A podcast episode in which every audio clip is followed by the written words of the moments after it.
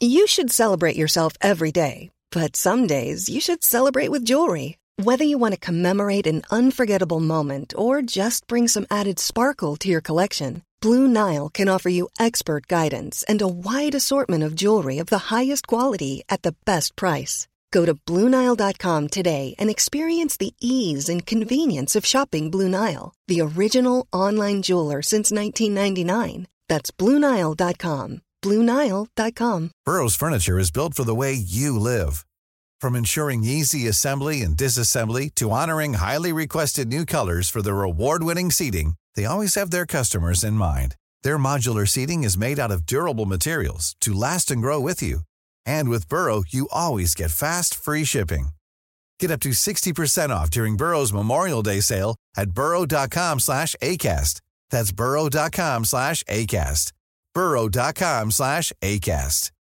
Hi, I'm Daniel, founder of Pretty Litter. Cats and cat owners deserve better than any old-fashioned litter. That's why I teamed up with scientists and veterinarians to create Pretty Litter. Its innovative crystal formula has superior odor control and weighs up to 80% less than clay litter. Pretty Litter even monitors health by changing colors to help detect early signs of potential illness. It's the world's smartest kitty litter. Go to prettylitter.com and use code ACAST for 20% off your first order and a free cat toy. Terms and conditions apply. See site for details.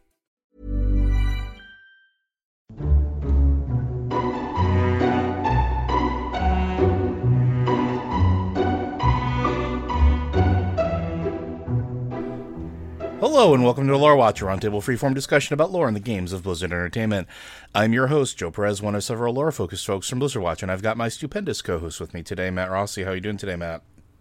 Okay. All right. Well, today we're going to be answering some more questions from you, our listeners. Again, if you have questions for this podcast or the other podcast, feel free to send them into podcast at blizzardwatch.com. You can also send them into our Discord channel if you are a Patreon supporter. We have a Patreon Q and podcast questions channel set aside specifically for you. You can go ahead and drop those in there. Uh, if you are not a Patreon supporter but don't want to do the email thing, you can also drop them into our Q questions uh, channel, which, well, we look there as well. Uh, we are going to start out with a first question from our friend Godzilla with a slight warning that there may be some slight spoilers for some things that may be coming in some future publications. Uh, so Godzilla says, I have returned again with some recent information regarding the upcoming Folk and Fairy Tales book and how it connects to Shadowlands. Long folk story short, Vereesa finds a fragment of Sylvanas' soul in the maw. Matt has gone on record saying the worst thing we can do to Sylvanas is make her feel again. Could the climax of 9.1 be the reunification of Sylvanas' soul with the weight of all her actions bearing down on her? Could the remainder of Shadowlands be her trying to fix her mess? Um, no. uh, we don't know. But here's here's the thing: like, it all depends on time frame, like when folk and fairy tales is supposed to happen. Uh, so if Vereesa finds a fragment of Sylvanas' soul in the Maw, is it after we fought her? Is it after we've already torn through uh, the the dungeon raid? Does it actually matter? Is it a piece of her soul beforehand? It really doesn't give us anything to go off of aside from it's a piece of her soul. And if you look at the entirety of Shadowlands, that's not exactly abnormal. E- souls are, are spent and used and, and done as pieces of, of experimentations and put together in conglomerations of monstrosities. We see it all throughout the Maw. We've seen it throughout all of Torghast. Uh, m- the entire army of the jailer is basically a mishmash of souls and anima shoved together in violent in violent experimentation to make, uh, for lack of a better term, clockwork soldiers powered by anima. So finding a fragment of Sylvanas' soul in the Maw, that is not really a statement that means anything yet. There is no context to it. It is simply a statement that it is there. And it could be any number of things. So it's a ripe possibility that, you know, maybe it's after our fight. Maybe it's after we have the encounter with her. Maybe it's a result of her using more power uh, throughout the course of the encounter. Because if you if you've seen anything with the encounters, they're long, they're drawn out. They're not just a simply we go and punch her once and that's it. She's interacting with us throughout the entirety of that that raid setup till we get to her in particular. So who knows? There's also the other the other aspect of it where for how long has she been brought back from Shadowlands to the land of the living and buy her Dark Val'kyr or the Dark Val'kyr that are loyal to, to her or loyal to Helya. Did they put all of her back? Is that insurance policy that somebody has on her? Who knows? Again, it's it's one of those things where yes, it's an interesting bit of information, but we have no context. And without any context, it can literally mean anything or it could also mean nothing. Any any thoughts on that, Matt?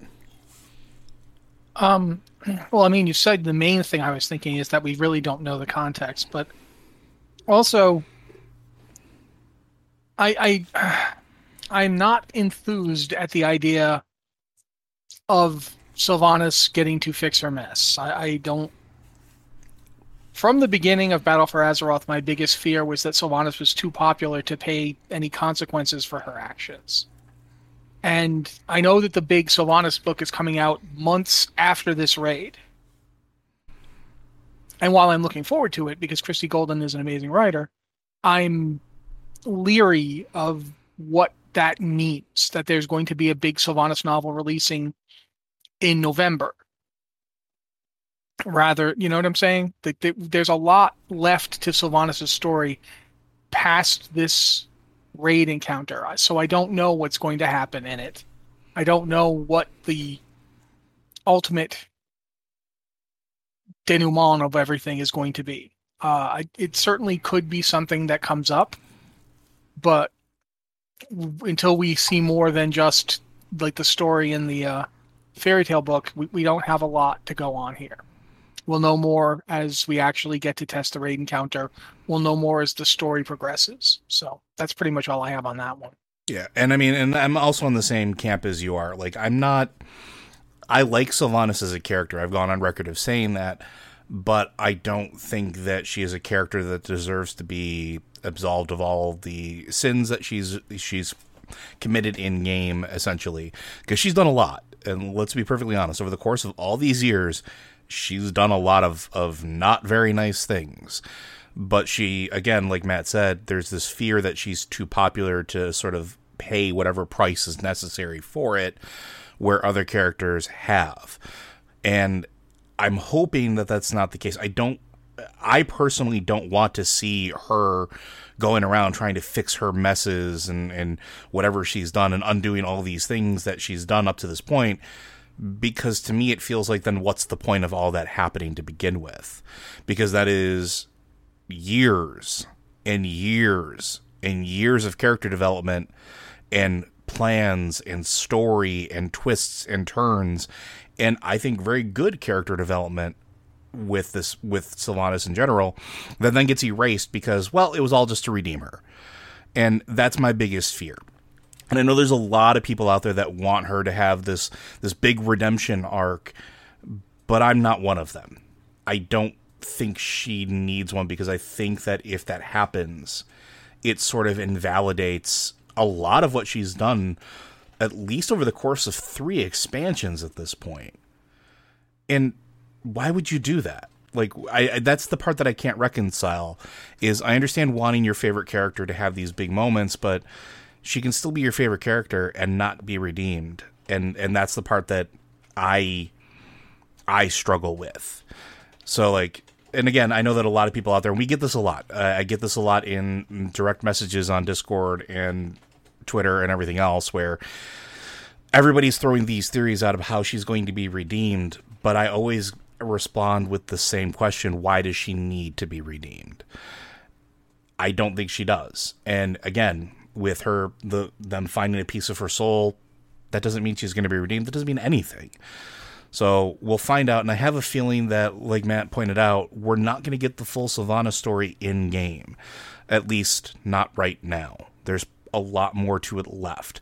So even after we're done with whatever happens in the raid and whatever the outcome there, we have that book that I am very much anticipating from Christie Golden. Christie Golden is a fantastic writer who gives a lot of depth to these characters, and I think that it's a good thing that she's writing this particular story. And I'll I'll call out the Arthas book. The Arthas book was a fantastic look into everything that was happening with Arthas without making him a good guy. It it I wouldn't say justified his actions, but it gave you more insight into what he was doing and why he was doing it. It didn't make it better.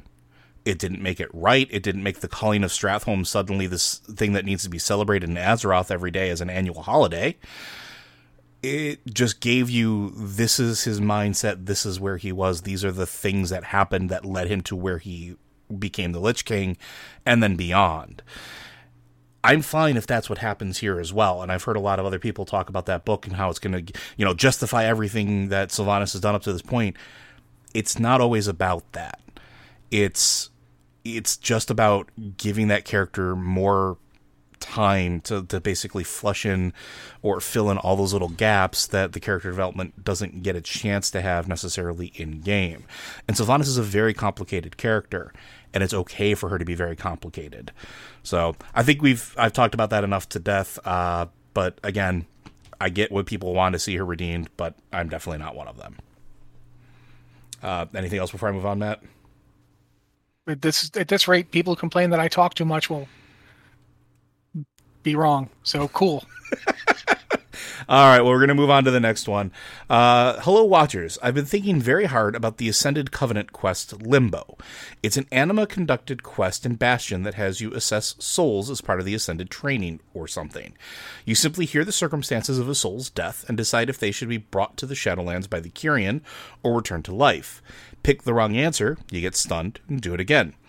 The thing that gets me is the scenario has some strange implications. Sure, a mortal race dying in combat to protect their loved ones, or a goblin dying in a lab uh, lab accident to try to protect their beloved pets, might show that death comes for us all, but there are others. The elemental spirit that dies in the Firelands, for example. Why does it come up? Isn't it a rule that elementals go back to their plane or whatever? or the lich that begs for release after so many resurrections, or the demon who has to go to the twisting nether. Why are the Kyrian even judging these things? Don't they follow an entirely different order? There are some, there are even several examples of souls being out of the Kyrian purvoi because they've already heard the call of the Lich King. There's an attendant there to explain to you why the decision is made for each soul, but it sounds like they're explaining rules more than the natural order. It's almost as though the Kyrian are doing little more than enforcing something created. Could this be an early sign that the Shadowlands uh, Oh, wow. Yeah. Could this be an early sign that the Shadowlands are fabricated? To what end could that be? Could it possibly be some layer over the true natural order of the universe, collecting souls from where they're supposed to go, like a drain cover trapping hair in the tub? Please speculate wildly. Love the show, and this is Arcee, a who is forever a fire mage from Wildhammer. You, there's definitely, I wouldn't say some oddness to it. Outside of the quest, the Kyrian are just enforcers of whatever rules are already set forth they don't independently think. That was part of the whole thing that we talked about a long time ago when we, specifically we were talking about Bastion and the Covenants uh, and what was going on with that. Matt pointed out that there's, you know, that's why they're still dropping souls into the maw at that point. It's because they're that they're not taught to independently think like that. They're taught duty. They're taught here are your rules, go follow them. That's what you do. And I think there's an element of that here in this quest when you have the attendant explaining the decisions and why they're made because technically they're not the ones making the decision, they're just enforcing the decision that was already made. Um, I think the oddness of it to me is that the quest gives you this idea that the Kyrian have a decision to be made in that process and that they could sort of not go against or they could they could possibly move against the wishes of the arbiter or whatever was predetermined for whatever reason, which we've seen is basically what makes the Forsworn. Uh, so there is a weird implication in that, but other than that, I don't know that it really generally sort of invalidates that, and I think it just basically highlights more so that they're following the directives, right? That I think that's what that shows. What do you think about that part, Matt? I mean, it's obvious that the Shadowlands seem constructed. Yeah, we know uh, that. We the Maw. We, you know, there's the idea that each of the, I don't want to know what to call them, realms. Each of the Shadowlands seem to be based around the being that's in charge of them. Uh, we know that there's to the point where I can't remember his name. wow, this is bad. He's one of the big ones. Denathrius. Mhm. Denathrius says, I am Revendreth. And he seems to mean it. Literally, yeah. Yeah, so there's there's that that's that right off the top. The, the the individual Shadowlands seem to be constructed. There seems to be like an element of these powerful beings arrived and these things were created around them. Uh, we know that the first ones are somehow involved. There's the first one's gate in the maw. So there's a lot of that going on, and we don't know much. We don't know like the specifics of it, but we definitely know that there's Shadowlands appear to be constructed in a way that seems similar to the Titans. It's possible that the the Pantheon of Death are similar to the Titans in that they order the places they go to, and that rather than ending up in material, physical, you know, Azeroth plane of existence, they ended up in the Shadowlands where they ordered that instead. Uh, we don't know. Uh, we don't know exactly what they are. Um, we do know that that there's something going on, but I definitely think that that's that's kind of a you know there's there's nothing concrete to go on here. Um, but the Kyrian are definitely they for most of their existence have just been doing what they're told. Um, the Archon gives them orders and they follow them, and they don't even. It's like nobody bothered to go to the Archon and say, "Hey, what's you know." Should we should we still put souls in the Maw since nobody's coming here? Maybe that's the they didn't even really under they didn't know what the problem was for an extended period of time. You know, they there's no way to know exactly when the Kyrian finally figure out, oh, this is going to the jailer who is behind all our woes. I mean, they don't know anything until you show up. And even Until then, the they don't believe you right away, right? Until the Maw Walker shows up, they know nothing. They don't believe you right away, and it's not until you finally get the Archon to listen to you for a few minutes that you actually manage to convey to to them, you know, this is how serious this is. so, in terms of who made the the Shadowlands, we have no idea, and to what purpose it serves, we don't know. If there even is a natural order of things, that's the thing. People keep saying this doesn't feel like it's part of the natural order of things. What is the natural order of things? Do you know? Has anybody said? It doesn't feel like anybody actually knows what the natural order of things, or even if there is a natural order of things. Because this is the realm of death. It is outside the natural order of things. The natural order of things is back on Azeroth. That's where natural orders happen. There are no natural orders in the Shadowlands. Everything is an unnatural order.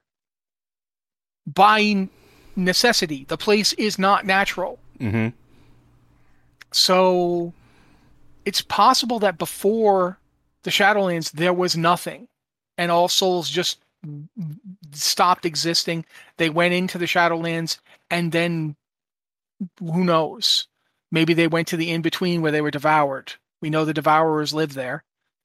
Maybe they just stopped. Maybe their all their anima and all their existence just dissipated into nothingness in the void that existed before the Shadowlands was created. I don't know. Before the, you know, did void and, and it seems like void and light existed before anything else. Mm-hmm. It's possible that before a certain point there was no Shadowlands because there was no death. There might not have been anything there, and it was only the creation of beings that could die that caused the Shadowlands to exist. I don't know. So it's impossible to say, and I think that's something we really need to consider. It's quite possible that there was nothing here before the Shadowlands was put there. And that's why the void attacks it. Because they think it's you know, it's supposed to be void. This isn't supposed to be a place where spirits go and exist. That's not void. Void is nothingness. You're supposed to be nothing. And we're going to keep trying to make it nothing rather than this thing that is something, which is not what it's supposed to be, in their opinion that's something to consider that the entire place, the entire plane of the Shadowlands, might effectively be an insult to the void. Because it's like a shadow of of things that actually exist, and you need light for shadows to be cast. So that's one possibility. I don't know. But I do know that the Shadowlands definitely feel like they were constructed, and that construction might not have been to replace anything. There might not have been anything there to replace. Mm-hmm. So that's just one one way to look at it. Yeah, the and and we speculated previously that you know Oribos might be a, a new construction or new-ish construction, even in terms of the Shadowlands, uh, in relation to like the Maw and everything else. we've talked about that a, a lot, but that doesn't necessarily mean that what was before Oribos being created, before the Arbiter doing that job, that there wasn't something else that was created prior to that. This could be Shadowlands version 2.0. We don't know. We don't know what existed beforehand. The other thing that I'd like to talk about a little bit is when you're pointing out these different spirits that wind up getting judged by the Kyrian, it's not that they're getting judged by the Kyrian, and it actually does make a lot of sense that these spirits would show up and that the Kyrian would do their job. The elemental spirit that dies in the Firelands and then gets sent before the Kyrian makes sense because it's still a soul. It's consp- it's comprised of spirit and has to be ferried to a place right? It's the same thing with that lich. It's the same thing with that demon. Souls have to transport somewhere. And that's one of the things that they've been very keen to point out, specifically with the Kyrian, is that that's their job. Their job is to ferry the souls to their destination. It doesn't say the Shadowlands. When we were first introduced to the Kyrian, they literally said ferrying souls to their final destination. So what does that mean? That means that if you're not going to the Shadowlands, if you're not being categorized into one of those realms, or if you're not a soul that can be touched or harvested, in the case of let's say an elemental spirit or uh, a lich that's already made its deal and is sort of outside of that, those rules are in place that basically they're not judging. They're reading off and saying, "Okay, this is user one, two, three, four, five, six. They go to they go back to this point, and they take that soul they take it over to that point and they shove it back to where it needs to go. If you do the Queen's Conservatory and you actually spend time doing it, while you are sending back spirits and Loa and gods to wherever they're going from, that's pretty much exactly what you're doing is taking that spirit that's been healed and shoving it back where it needs to go. It's not harvested. It's not used to power anything. It's not repurposed. It's not reborn into anything in the Shadowlands. It's just there to heal long enough for it to be fully capable of going back, and then it goes back and it shoves through a portal. Kyrian basically wind up doing the same thing, except these souls don't need to be healed. They basically just need to go back to where they go, whether it's the elemental plane of fire, uh, whether it's uh, the you know lich goes back to their phylactery, uh, and I'm probably pronouncing that wrong, but I don't care. That I think makes perfect sense. I think that's the angle that you need to look at that from. Is it again these races dying, these races uh, or beings, these entities going into this transient state are just oh, being ferried back to where well, they need to go. One thing that occurs to me to point out: in the case of the fire elemental, elementals go back to their plane if they die on Azeroth. Mm-hmm. But you said it died in the Firelands. That's what they said. If it dies in the Firelands, then it dies. That's how we killed Ragnaros. Remember, we went to the oh, Firelands and killed him? Yeah. See, elementals die in the Firelands or any other elemental plane. They die. That's that's why the elemental planes exist. They just survive if they die on Azeroth because of the binding that is locked them into the elemental planes. They they are driven back. But you kill one in the Firelands like Ragnaros again, and they die. That's that is why it was a big deal to go into the Firelands and fight Ragnaros. If he was just going to come back, there was no point to doing it. It was only because it was there. So, an elemental that died in the Firelands absolutely does die. Well, fair enough. And we know there are we know there are elements in the Shadowlands, and we know there are elementals in the Shadowlands. We have seen them. That's true, and that way it would explain why we can see them because we did talk about uh, the Earth guys chilling around in Bastion. There's fire elementals running around the place. I haven't seen any air elementals, but I'm sure they're there. But so yeah, yeah, elementals can die. They just have to die on the elemental planes. Yeah. So then it even again it even makes more sense. Maybe they have. As for you know, as for demons, that's an interesting thing to consider because demons we, we have always heard before that they return to the Fel, but then we had antorus and we're not sure how the mechanism of them returning to the Fel actually functions just because they go back to the Fel doesn't mean they don't go through the shadowlands to get there that's and kind if- of up. You know. And if the Fel, or if that mechanism even still exists now that we've sort of kind of took care of the whole uh, Titan soul that was being used to fuel the engine. Yeah, but that doesn't. The the the uh, Chronicle basically talks about how demons would come back well before Sargeras did anything. Sure. So it's possible that the old system, which let them come back, but it was the, the way Antorus worked. It was guided. It was controlled. It meant that if you wanted somebody back right now, you could just pull them back, and that's how they got Varimathras to torture. He got killed. They pulled him right back out of Antorus and began torturing him. But with that gone, they might be resurrecting the old way, which was unpredictable because it was chaotic, because they're demons. But You they, know, but they still have to get to that point. They still die, Yeah. right? Yeah, and that's the thing. It's like everything Sargeras did was imposing order on something chaotic. Again, that's what Titans do. They impose order. Even cracked and insane, he still imposed order on something chaotic. He created a legion out of a mob. Mm-hmm. That's kind of what they were before. They were just a mob. They were like, you know, every demon was out for itself. And he made them march in order. But now that he's not doing that, there there's no order, there's no legion, there's just various demons, each out for themselves again, which might be what they're doing now in terms of resurrecting. They just resurrect as they can. They go back to the Fel as they can. And they might travel through the Shadowlands to do it, because it certainly seems to be a way station for everything that dies. That's something we can't really speak to, but it is possible at least. Yeah, and I mean, who knows? We're probably going to find out some more information about that with things that are coming in the future anyway. And we say this a lot because, well, it's a true statement.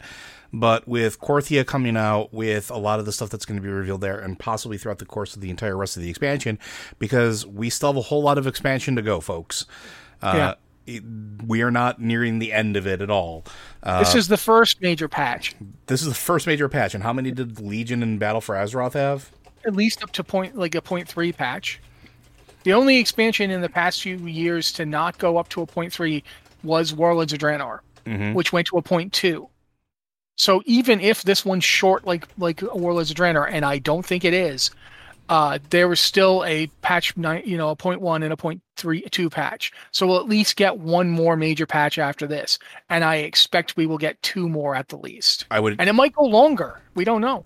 Yeah, and I would tend to agree, and because again, this is one of those things where we've talked about this before too, and this is maybe something we'll talk more about, or possibly on the other podcast. Is this has the potential to use those major updates to continue a longer story, maybe more so than the other ones have done in the past. Not necessarily because there's just more story, but because the opportunity is there. And I think it's going to depend on how well this first big patch does and then the frequency therein as it moves forward, right? Long term storytelling is definitely on their mindset and has been since Legion. Uh, Legion, Battle for Azeroth have, have proven that they're looking at longer term story as opposed to some of the other expansions where things were a little more bite sized and could probably, you know, break it down just a little bit more. Like Warlords of Draenor, uh, as big as that story was, was really well self contained because, well, it's an alternate universe that kind of tangentially ties into what we're dealing with on the main the main timeline, so it doesn't have to go much further than that to get where we need to go. But now we're in a territory where maybe it will be longer. Maybe there's going to be more that they have to that they can tell. Maybe more content patches will lead us to different places before we even get to another expansion. But I think Matt's right, and I think we're going to get some major story updates uh, throughout the course of this. And even don't forget the minor ones, the or I shouldn't even call them minor, the smaller content releases that have been done in the past, especially with uh, Legion and with Battle for Azeroth, still had plenty of new story that they were told. And that doesn't mean that there couldn't be a 9.1.5 that has a major update for story, and then maybe a 9.2 and a 9.2.5. They've done that in the past. There's more for us to uncover. So, but I think we can move on from that one. Uh, next one. Greetings, Overlords of Lore. Back at the end of April, you reminded us that we still don't know what Azeroth is the Titan of. But what if we do? but have just missed it. Before I touch on the Trail of Breadcrumbs, I think it's important to do a quick reminder that the writers of the story have always embraced influences from Norse mythology. So, my trail of breadcrumbs first, the Pantheon states that Azeroth is the last of us. Sargeras is the warrior, the protector. Sargeras is obsessed with Azeroth. Zovaal wants Azeroth, making him the only first one so far to want to transcend into the pantheon of life. The Winter Queen, only referring to Elune as her sister, merely acknowledges not attempting to transcend. I may have missed it, but why is the Titan Forge in the heart named Mother? Now for the Norse connection. Sargeras, with his flaming sword and cleaving the worlds, besides being a father figure, has illusions of uh, illusions of Surtur. Between the Void and Sargeras, it would seem that the universe is doomed to die in cosmic flame, much like Ragnarok. But from the flames, some gods will continue to go on. So is it that Azeroth is the Titan Mother? Is that why Sargeras is obsessed with her? Because as the ultimate protector, uh, his is the father figure, which would be why Zovaal wishes to transcend and claim his prize. To the Norse gods, visions of Ragnarok were ignored until it was too late. Could this be what Sylvanas has been privy to and why she now moves to see the world reborn? Sorry, a lot of Norse mythology is far rustier than those at Blizzard, but the trail has led me here. Uh, and I bet there are some clues I'm missing along the way. And this is from Azimuth, the humble Nightborne hunter. Um, I think you're more Mother up to date on Norse than I the heart. Yeah, Mother wasn't from the heart chamber. Correct. She moved to the heart chamber, but she wasn't originally there. Uh, she was up at the um, old uh, uh. Is that what it's called? I can't remember the the raid. Dear. Yeah. Yeah, she was up at Uldir. Um, Norse mythology certainly is one of the world mythologies that the Titans, at least the Titan Forge, draw on. As is, you know, there's there's others. Um, the, some of them look very Greek. Uh, clearly, the ones in Pandaria touch upon various um, Eastern- Chinese and other yeah. Asian mythologies. Uh, but I don't think I, I think you you know it's it's fine to like be aware of Norse mythology and so forth. Um, I don't think that they reacted too late to Ragnarok. I think they didn't react to Ragnarok because they knew it was impossible to do anything because in Norse in Norse religious thought there is predestination. You don't have a choice. There's nothing you can do. It's like in in the Greek plays you couldn't, you know, it was an act of hubris to attempt to escape a prophecy. If someone made a prophecy, it was going to happen, and if you tried to evade it, it would just happen anyway.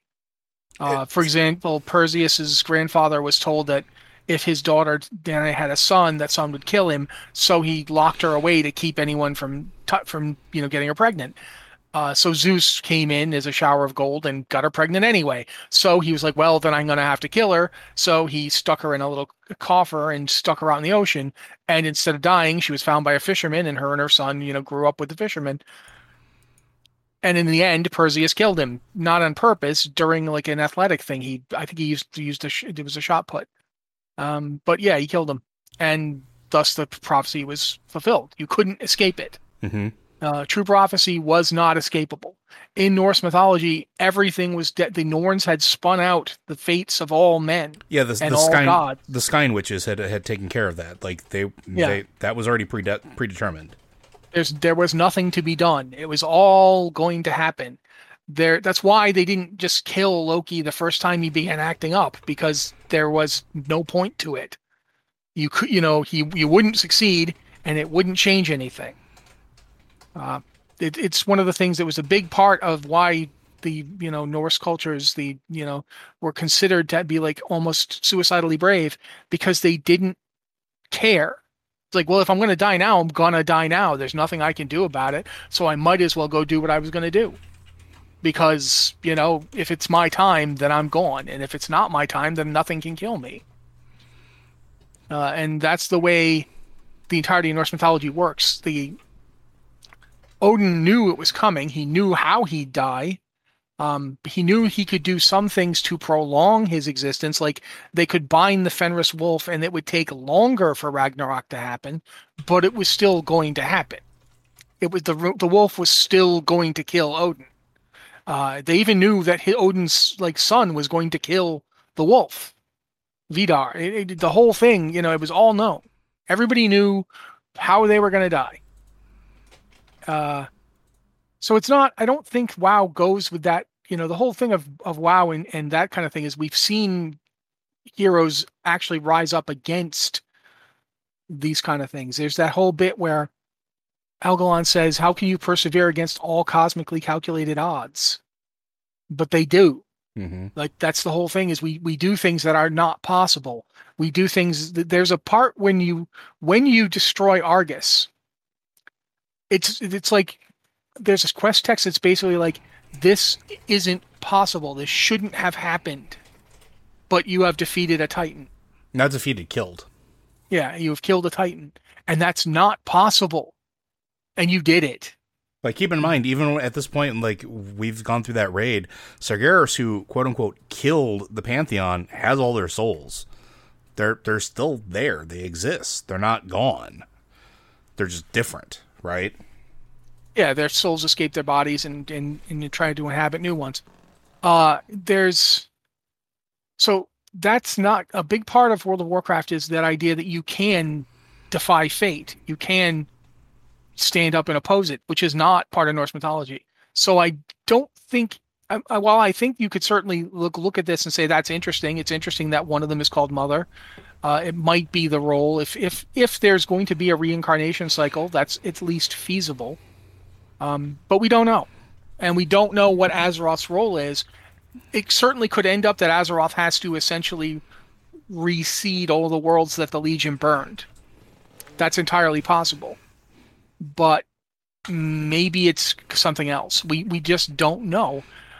But I do think it's dangerous to to look too closely at any particular world mythology and assume that it is the way Warcraft works, because Warcraft tends to oppose it. It tends to the the entire ultimate story of World of Warcraft is about how you can. What's what? How does Illidan put it? Sometimes the hand of fate must be forced. Yeah.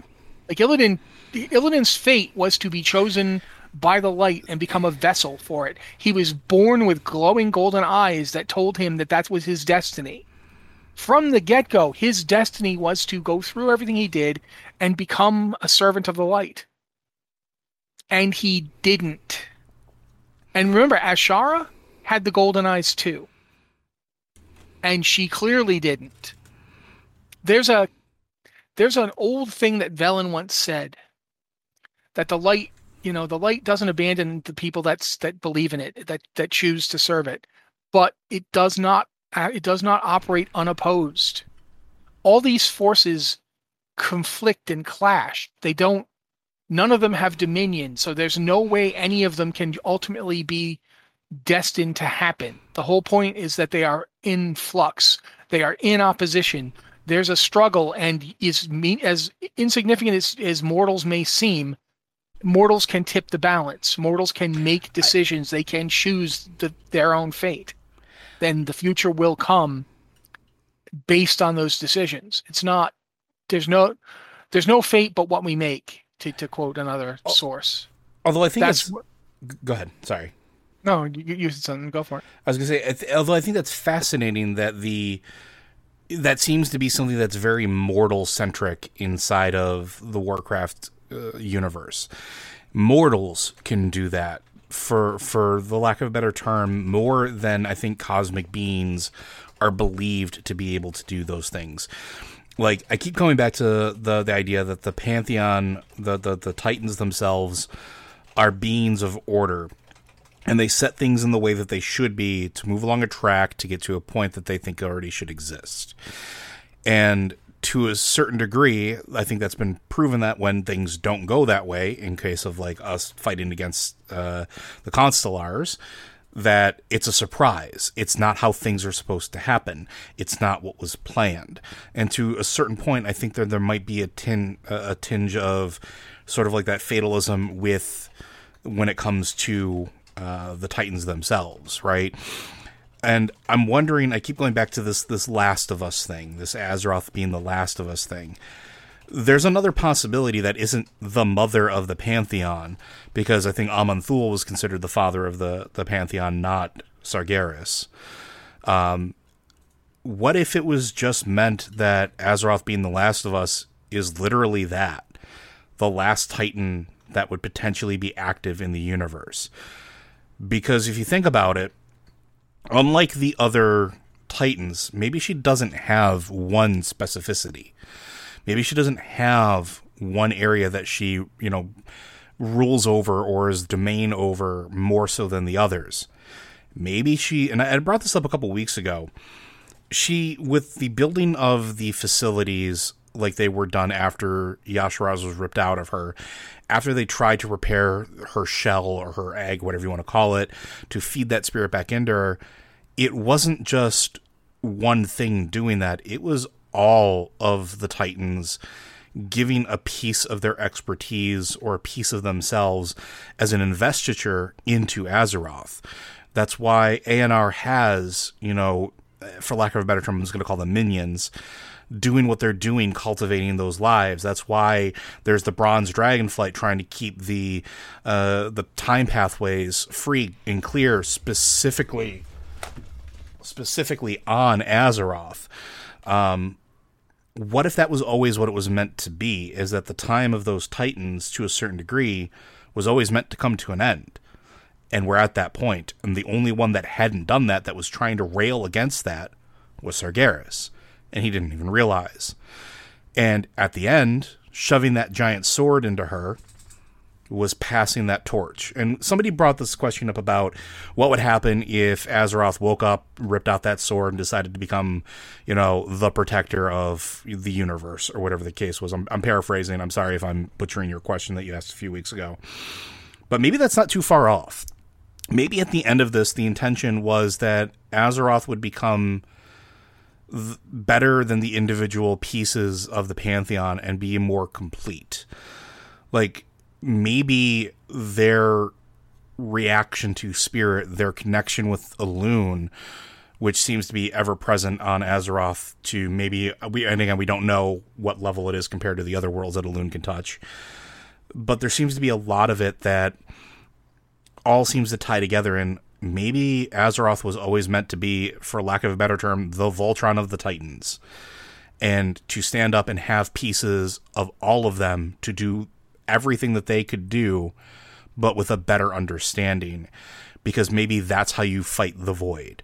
The void is nothing, but the Pantheon themselves are all. They're not opposed to each other, but they all seem to have their specialty that, again, that's what they do. Maybe this is. Maybe that's what it is. Maybe it's somebody who stands up that has pieces of all of them that is the sum of all those parts, that is the sum of creation, the sum of the the universe uh, and all its various aspects, and that's how you fight the void. Maybe, don't know. Um, I don't think it has anything to do with Sargeras being the father figure, because again, I don't think he's very much a father figure. Um, the only wild card is Zovaal, right? And we still have no idea why he wants uh, Azeroth no idea whatsoever. And I think that's that's the wild card, right? Why why would Zovaal, why would the jailer want Azeroth? And that's a question I don't have an answer to yet. And I don't think Matt does either. And I don't even have, think we have anything close to speculation. So, um, and like you've pointed out, Matt, there's tons of Norse uh, connection when it comes to the mythology as, as far as what is drawn upon uh, with the Azerothian or just World of Warcraft mythos in general, but it does seem like it borrows from a whole lot of other cultures as well. Uh, so who knows? And maybe there is a, some form of fatalism in there. Maybe there isn't, but I, I think we're going to find out a little bit more as we find out what the reason is behind Zovaal wanting Azeroth, which we'll probably start getting an idea of next next patch drop. So, anything else you want to add to that one? No. Okay. Our next, uh, or I think this might be our last question we have here. Uh, dearest lore watchers, just finished a Forsaken in WoW Classic. I only did this to play with my 16 year old son who refuses to see the error of his ways and join the Righteous Alliance. The following thought crossed my mind. What do the discoveries and revelations of the Shadowlands mean for this Forsaken? Uh, this is from Starhammer, Knight of the Silver Hand, and Son of Ironforge. That's a loaded question just because it's very open ended. I don't know if we understand completely what the Shadowlands means for the Forsaken. Up until recently, I hadn't seen a whole lot of Forsaken souls in like Torghast or the Maw, uh, but recently I've seen a ton of them. So they very clearly can go there. They very clearly can exist in whatever spirit form, uh, like elves and gnomes and, and everybody else can. So there's definitely something there. But I don't know if it really changes their perspective as far as anything else goes compared to any of the other living races. I feel like that's kind of ignoring something. Okay, go for it. Forsaken wouldn't exist without the Shadowlands. They wouldn't exist without Mm. the Jailer. That's true. They wouldn't exist without uh, the Rune Carver and the weapons that he made, the helmet and the sword, uh, the Helm of Domination and Frostmourne, that were used by the Lich King to create the Plague of Undeath. The, the power of that is what was powering the Lich King, and he used the, that to create the Plague of Undeath that created the Forsaken. So they wouldn't exist at all without the Jailer. The Jailer created the Forsaken ultimately. Um, he also created the Scourge. Uh, so it's not like, you know, he created both the Scourge and the Forsaken because the Forsaken are just, the original Forsaken are just ex Scourge who got their will back. The, the domination effect was bleeding out because the Frozen Throne had a huge hole in it that he'd used to shove the sword through in order to get it to Arthas in order as part of his plan to escape from the Legion's control. As a result of that, the domination effect of the Helm of Domination faded, and they got their will back. And then after that, he couldn't just reclaim them because there were too many of them, and he had to marshal his power. Uh, that's something to consider. It doesn't necessarily like we we don't know what that means, but we know that it's true that the the the jailer is ultimately the creator of the Forsaken. Uh, why it is that Forsaken, it, it's like you you wonder should the Forsaken souls have already been in the Shadowlands, like because they Yeah. died. Like that's something to consider. If they do actually have souls that can go there, are those the original souls of those bodies? Or so when are you're forsaken, are is your mortal soul stuck in your corpse? Is that what your existence is? And it changes you so thoroughly that when that corpse dies, the soul that goes to the Shadowlands identifies more with the corpse that it was in than its original living body? I don't know. We know that souls can be fragmented, Yep, we've learned that because of Uther. And that's the power of Frostmourne again, which is one of the things that was used to create the original Scourge and Forsaken. And technically, we know that Uh, because liches exist, and they even exist inside of the Shadowlands and in Maldraxxus, which technically have fragmented their souls. So it's possible that the souls that go down from Forsaken are just pieces of the original souls that were in those bodies. It's there's a lot to this, and we don't we keep saying this because there's no there's not a lot to go on. There's nothing there's no one has stopped and said this means X for the Forsaken. So Yeah. you kind of have to look at what you do have and speculate on what it means. We know that the Shadowlands have been reaching out, trying to escape uh Zovaal's been trying to escape them all for a while. We know that the Forsaken and the Scourge were created as part of that attempt. Uh, the original Lich King was intended as part of his plan, and then that Lich King, of course, you know, say what you want about Ner'zhul, but he wasn't interested in being anybody's patsy. Oh, so oh no, just not like even close. just like he escaped from Kil'jaeden, he definitely seemed to be plotting his escape from Zovaal to the point where he's showing up in the raid, and Zovaal is clearly not happy with him, based on what we see of him in the raid that's coming. Arthas is much the same. Arthas w- was not interested in serving anyone. So it's there's definitely a connection and there's definitely without the Shadowlands having existed in the first place, people would just die and they wouldn't come back.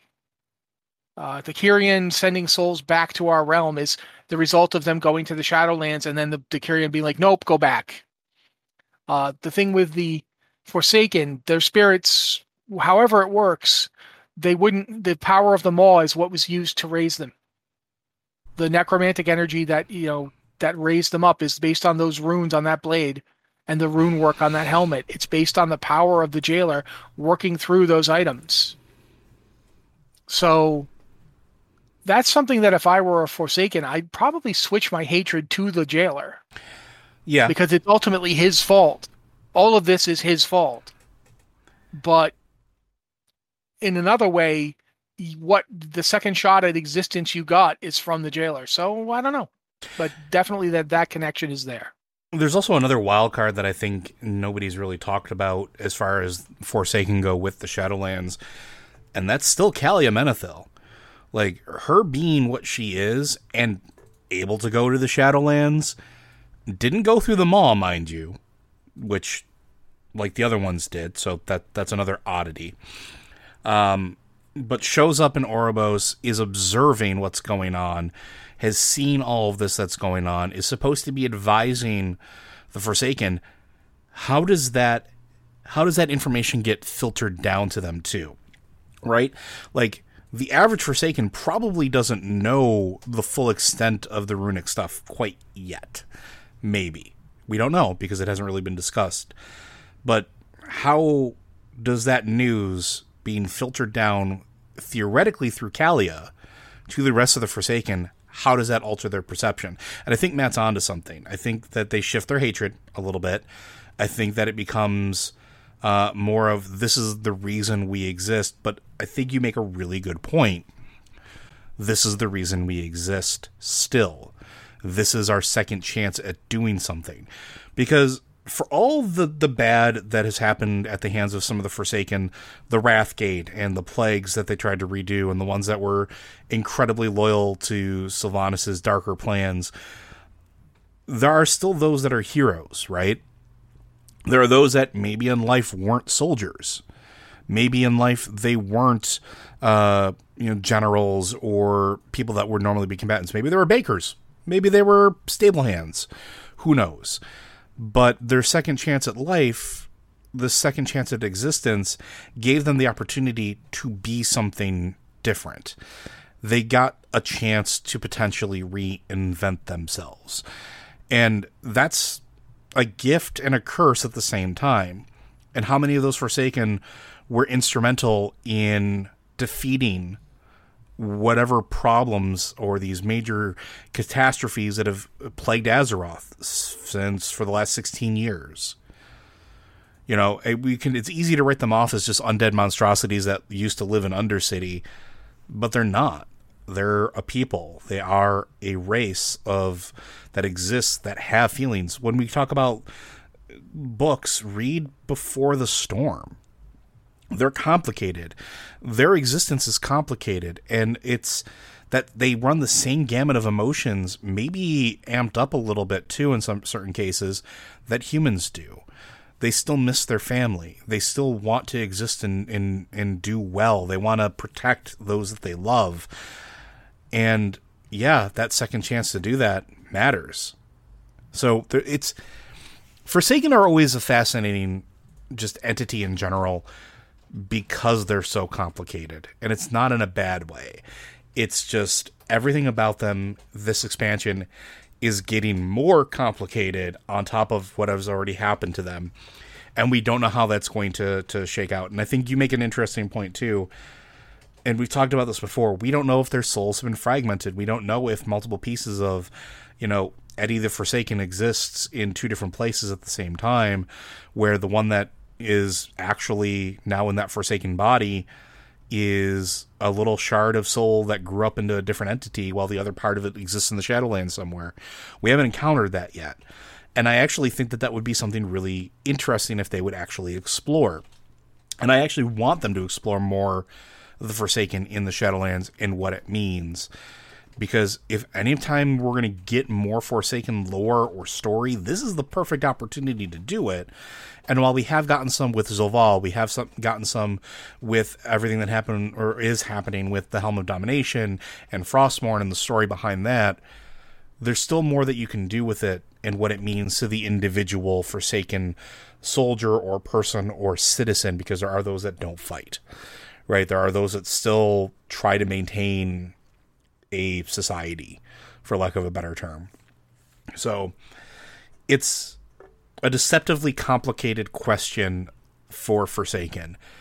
And I don't really know where they're going to go with it, but I really do hope that we have one of those experiences where we can hear some conversation about what the Shadowlands means for the Forsaken, what all these revelations mean for the Forsaken, and how it colors their perception and how it it changes or doesn't change how they interact with the living, uh, or truly living. I don't know how you would call it, or how it changes how they accept Calia Menethil because that's again still a wild card. And she says that she doesn't want to lead them, but she's going to advise them. At some point, the writing's on the wall. She's going to wind up leading the Forsaken. It's it's almost inevitable, right? So I don't know. There's a lot of cool stuff that they could do with it, and I'm really, really hopeful that in the coming patches we get some Forsaken centric story and and revelations to further explain what they're thinking, what they're going through, and what everything means. Uh, anything else you want to add to that one, Matt? Oh, not really. No. Okay. Well, I think that's going to do it for us today. Uh, Blizzard Watch is made possible due to the generous contributions at patreon.com slash blizzardwatch. Your continued support means this podcast site and community is able to thrive and grow. Blizzard Watch supporters enjoy exclusive benefits like early access to the podcast, a better chance at having your questions answered on our podcast or the queue, and an ad-free site experience. Uh, for those, the listeners at Blizzard of Blizzard Watch, Audible is offering free audiobook download with a 30-day free trial uh, to give you the opportunity to check out their service.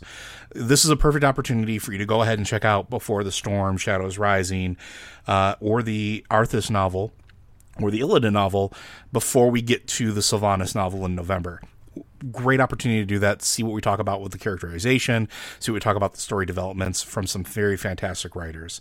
Uh, you can download many of Blizzard's titles as well as thousands of others at blizzardwatch.com slash audible.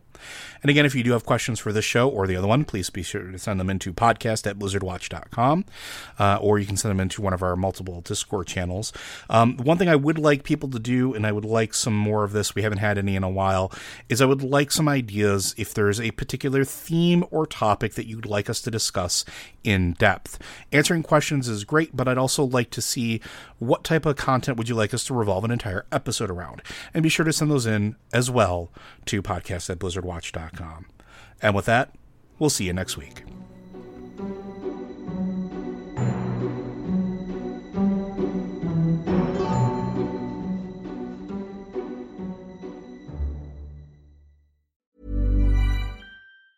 Hi, I'm Daniel, founder of Pretty Litter. Did you know cats tend to hide symptoms of sickness and pain? I learned this the hard way after losing my cat, Gingy. So I created Pretty Litter, a health monitoring litter that helps detect early signs of illness by changing colors, saving you money and potentially your cat's life. Pretty Litter is veterinarian developed, and it's the easiest way to keep tabs on your fur baby's health right at home. Go to prettylitter.com and use code ACAST for 20% off your first order and a free cat toy. Terms and conditions apply. See site for details.